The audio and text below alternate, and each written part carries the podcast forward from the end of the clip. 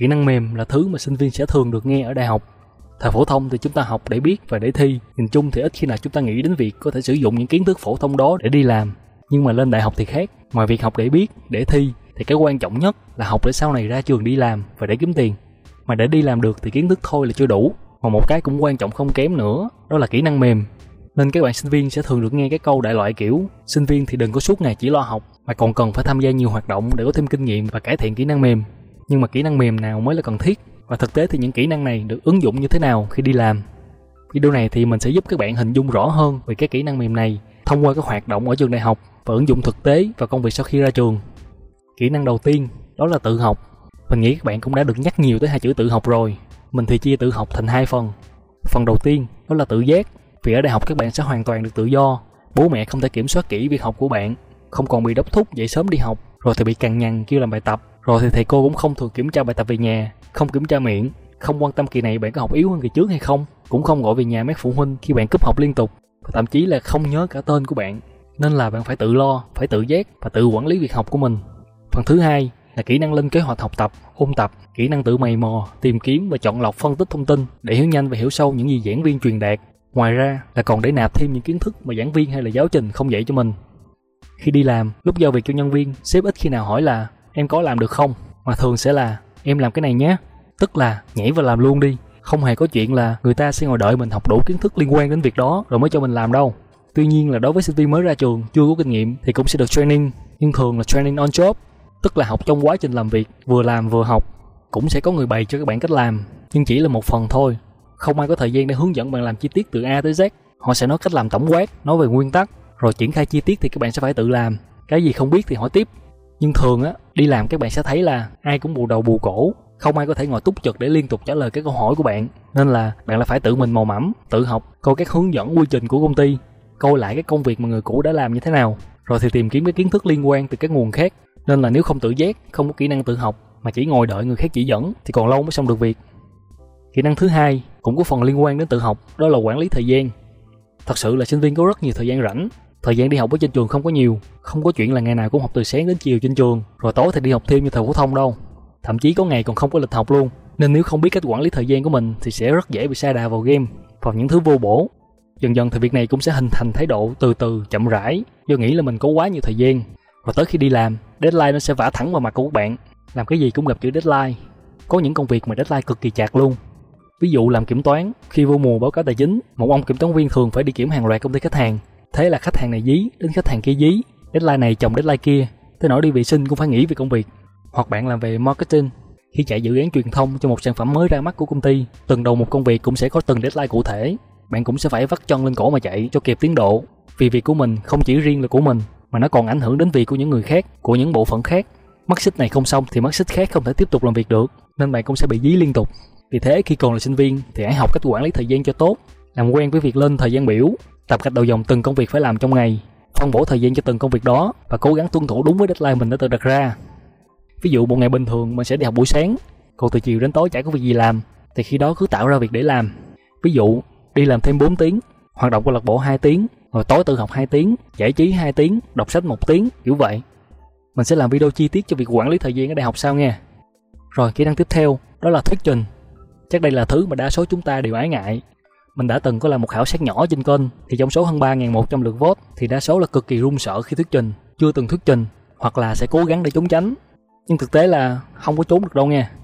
Ở đại học là gần như ai cũng sẽ phải một lần thuyết trình trước lớp. Mà giả sử bạn trốn được chót lọt 4 năm đại học không phải thuyết trình thì cái đó lại là một cái thiệt thòi chứ không phải là gì tích cực đâu. Vì sau này khi ra trường đi ứng tuyển vào một công ty nào đó, bạn cũng sẽ bị buộc phải thuyết trình. Ít nhất là với người phỏng vấn trực tiếp bạn mà phỏng vấn thì ít khi một người thường là hai người cùng phỏng vấn bạn thậm chí là ba người nó cũng có thể xem là một buổi thuyết trình dù quy mô nhỏ hơn chưa kể nếu bạn apply vào các chương trình MT quản trị viên tập sự ở các công ty lớn hay các vị trí kiểm toán ở Big Four tức bốn công ty kiểm toán lớn nhất thế giới thì còn sẽ có vòng phỏng vấn nhóm ở vòng này thì một nhóm tầm 5 đến 7 bạn sẽ lần lượt trao đổi và đứng lên thuyết trình về một chủ đề nào đó mà giám khảo đưa ra. Nếu không có kỹ năng thuyết trình thì gần như bạn chẳng có cơ hội nào để được vô công ty này.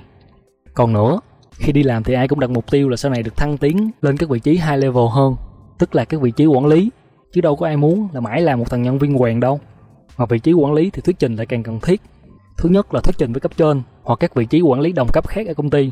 Mà các vị trí này thì thường xuyên hợp hành và khi đó gần như ai cũng phải có ý kiến và trình bày quan điểm của mình.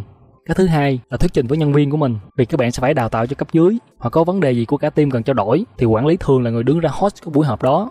Cho nên là nếu muốn thăng tiến trong sự nghiệp thì chúng ta chẳng còn cách nào khác là phải đối mặt với nỗi sợ thuyết trình này và vượt qua nó. Thật ra thì khi đi làm các bạn cũng sẽ có thể cải thiện được nhưng mà sẽ không còn nhiều cơ hội như hồi đi học đâu. Và quan trọng hơn là cải thiện được càng sớm thì càng tốt. Sau này chúng ta sẽ chuyển từ improve sang enhance, tức là nâng kỹ năng đó lên một level cao hơn. Rồi kỹ năng thứ tư, đó là teamwork, làm việc nhóm. Chắc nhiều bạn đã nghe qua câu không sợ kẻ địch mạnh, chỉ sợ đồng đội ngu rồi đúng không? Teamwork là đang nhắc đến việc này. Một tập thể không thể nào tiến xa được nếu từng member trong đó không có kỹ năng làm việc nhóm. Giả sử bạn có một team 10 người, ai cũng cực kỳ giỏi, nhưng không một ai chịu làm việc với nhau hay không biết cách để phối hợp và giúp đỡ nhau, mỗi người mỗi hướng thì làm sao để mà tập thể đó đạt được mục tiêu chung? Ở đại học thì giảng viên rất thích giao bài tập nhóm cho sinh viên. Ví dụ, thì cô giao ra một chủ đề cho cả team chuẩn bị để thuyết trình. Nhưng các bạn trong team thì người này lại đẩy cho người kia. Rồi đến khi chia việc xong thì người xong việc trước lại không giúp đỡ người chưa xong. Mặc dù là hoàn toàn có khả năng để giúp, chỉ làm đúng trong phần của mình rồi thôi. Chắc sẽ có bạn nói là tại sao phải giúp? Ai cũng có việc của mình. Và nếu giúp thì còn tạo tâm thế ỷ lại cho người kia. Suy nghĩ này cũng không sai. Nhưng điều gì sẽ xảy ra nếu như thanh niên kia làm mãi vẫn không xong? Đến khi deadline tới rồi mà việc vẫn còn chưa xong thì thầy cô sẽ chấm điểm kém cho mỗi bạn kia hay là cho cả team. Quá rõ ràng đúng không?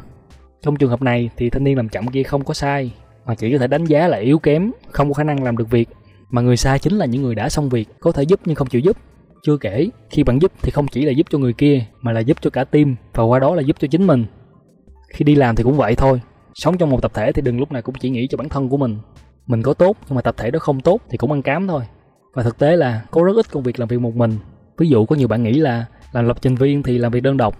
Nhưng không, muốn có được thì cũng phải làm việc với team khác, làm việc với user, tức là người sử dụng để lấy idea, lấy yêu cầu để làm. Rồi làm xong thì phải đưa cho user test.